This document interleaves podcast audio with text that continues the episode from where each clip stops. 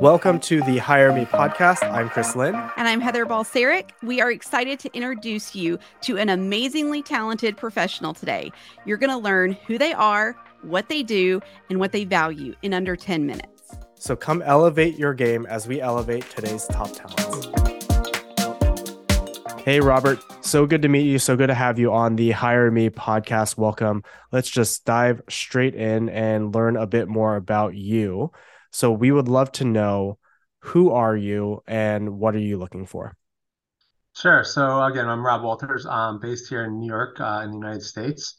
A little background on myself. I started my career on Wall Street working in sales, fixed income sales for JP Morgan and Deutsche Bank. Besides sales, I was very involved in technology and training and teaching. They brought down a new sales and trading system that didn't quite work with the current flow. So I was the person on the trading floor of 300 people, and I kind of created a whole new spec for them, and then I trained all the people on the floor how to use it. So, right from the beginning, I love technology. I love training and learning.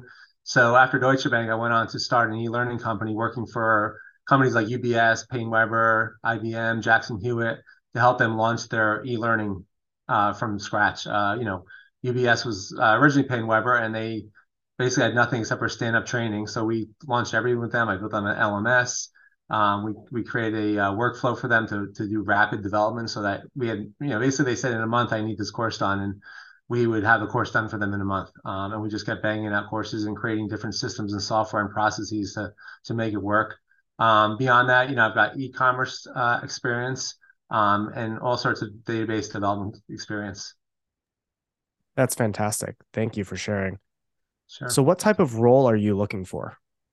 So I think at this point, I really enjoy the product or project management type roles.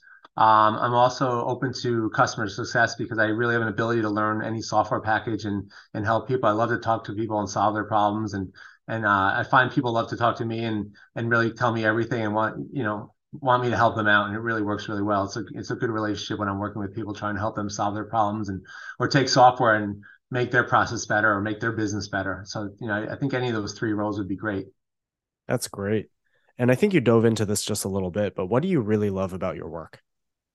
Yeah, I think just really being able to help people solve problems, and use technology to solve those problems.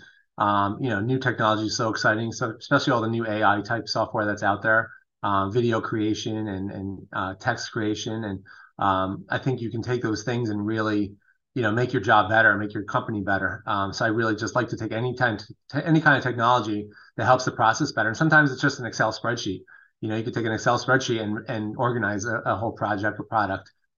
It's just trying to find the right technology to solve the problem that you have. That's wonderful. What type of leadership and cultures help you thrive? I think people, I've always had managers that let me do my job. And when I had a problem or a question, I came to them, and I have no problem coming and saying, hey, you need to do this differently. But I always find that I could just do my job work, and then I go to my manager when I need them. And I think that really helps me thrive because I really like to work through my problems so I can learn. So next time I already know how to solve a problem. And again, I don't mind people telling me how to do things, but I find when I learn on my own and figure it out, not necessarily from my mistakes, but just figure out how to solve the problem, I just do really well with that. That's about it. That's great. Spoken like a true L&D professional as well, if I might add. So some companies might ask, or some hiring managers might ask, what problems can you solve for companies? I could really, again, take any process and make it work smoother or better.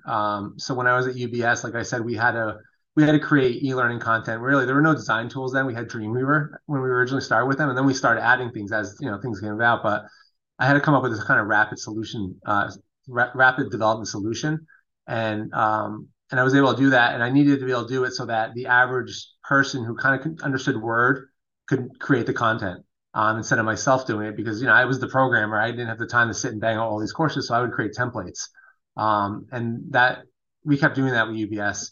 I even created an online, it was probably the first online e-learning development tool. We created a whole system of them because we had people all over the tri-state area working for us, probably 75 people.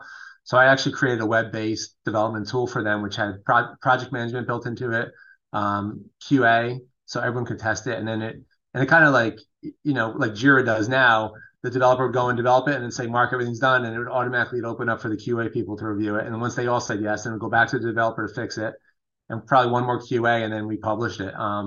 So that was just, an exciting thing to do for them. And it was, I think it was ahead of our times. And you look at everything now, everyone does that. But I did this 15 years ago.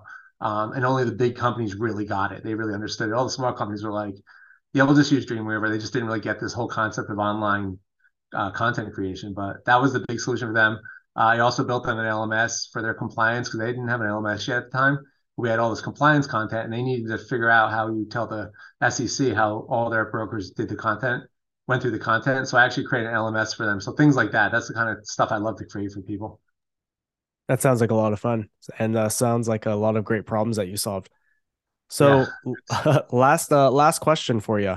What really matters to you? What are your values? I think just working really hard. I always tell people, people will come to me and people like to talk to me. So they'll tell me about the job, and I don't like this, I don't like that. And I'm always like, then you need to find another job, because you really need to go to work and be excited.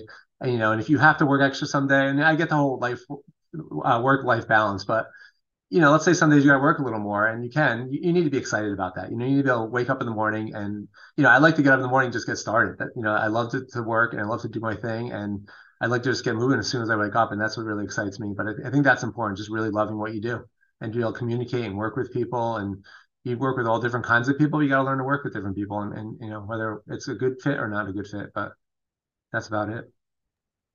Well, that's fantastic. Well, Robert, again, thank you so much for coming on the Hire Me podcast.